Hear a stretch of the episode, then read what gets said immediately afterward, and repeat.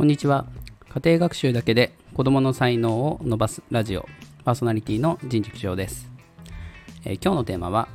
子ども時代のアウトプットこそ、やるべき、というお話です。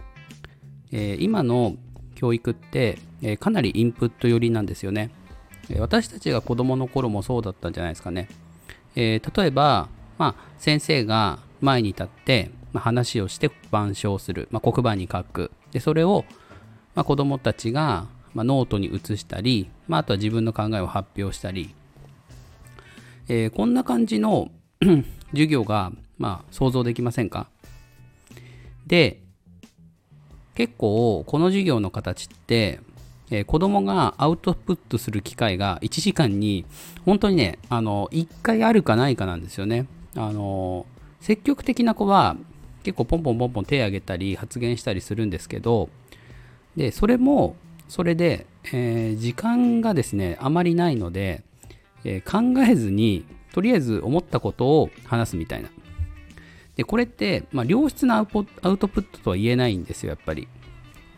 自分がこう考えてちょっと、頭の中で少しこう揉んだものを、出した方がやっぱり良質なアウトプットになりやすいので、このアウトプットの機会を今増やそうと先生方はね結構頑張っています。特に、Twitter 旧あごめんなさい今で言う X とか Instagram とか、そういったところで発信をされている先生方はやっぱりその、子どものアウトプットする機会をどうにかして確保しようっていうような、教育の実践をされている方が非常に多いです。ただ、それ本当に一部の先生なんで、一般的な学校にこれが浸透するにはまだね何年もかかると思います。ギガスクール構想によって、タブレットが1人1台支給されたことで、だいぶアウトプットする機会とかアウトプットの方法とかが増えてきていますが、それでもねやっぱり時間はかかると思います。そこでやっぱりその家庭でアウトプットする機会をきちんと作ってあげることで子どもの能力っていうのは爆発的に伸びると思います。これ感覚的にですけどインプットだけの子どもと、アウトプットしまくってる子どもと、おそらくね10倍以上の差がつくんじゃないかなと思うんですよねなんでかっていうとやっぱりそのどこかに発信するとか、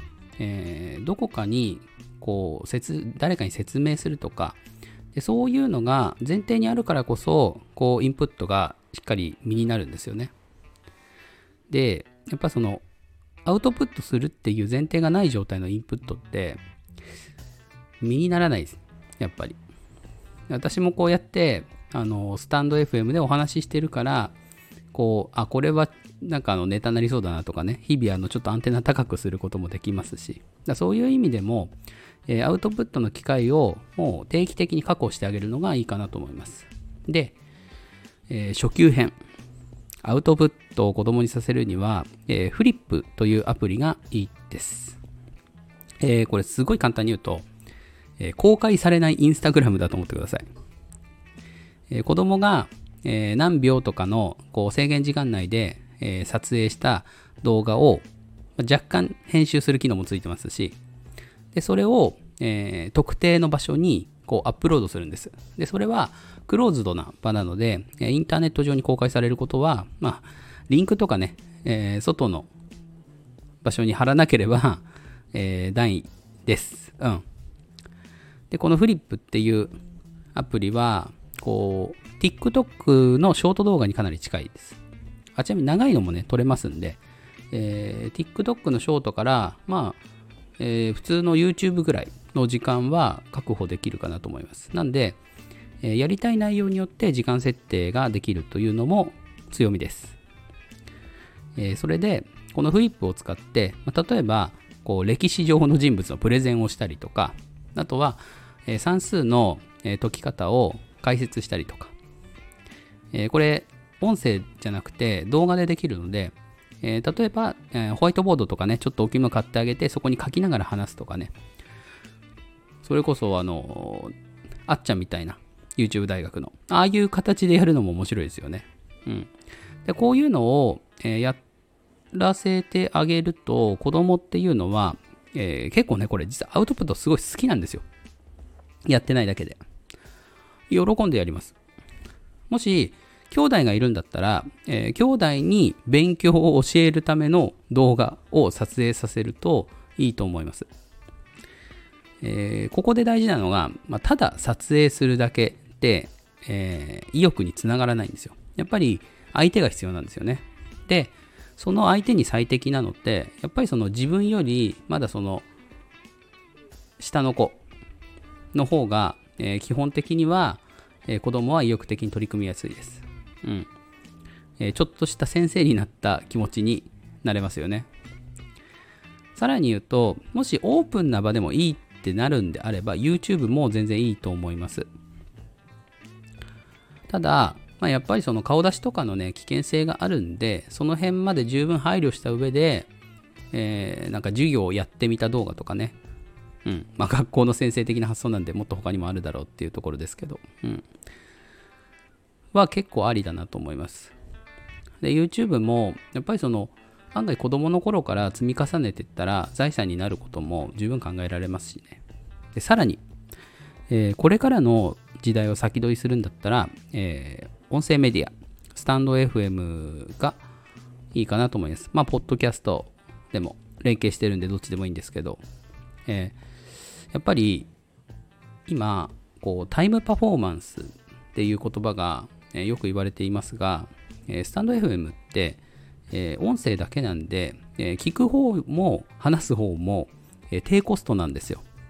それでいて、音声メディアっていうのはこうすごく頭に残りやすいので、もし将来あなたのお子さんが、何か商品を作って売るっていう立場になった時に、この音声メディアをずっと利用してきたっていうのはめちゃくちゃアドバンテージになります。今アメリカで、かなりね流行っているので、おそらく 2,3 年後日本ですっごい流行ると思います。で、これからの時代を先取りするんだったら、音声メディア、スタンド FM ですね。で、このスタンド FM やってって、ボイシーっていうさらに1個こう審査が必要なラジオも、視野に入れておくといいかなと思います。うん、こちらはですね、本当にビジネス系の方にとってはすごいマネタイズしやすいメディアとなっているので、お子さんのこう将来、事業を起こすっていうパターンもね、十分考えられると思うので、そういうところに向けて、音声メディアを今のうちからこう積み上げていくっていうのは、貯金を積み上げるよりももしかしたら、すごく効果的かもしれません。積み立て投資とかね、それ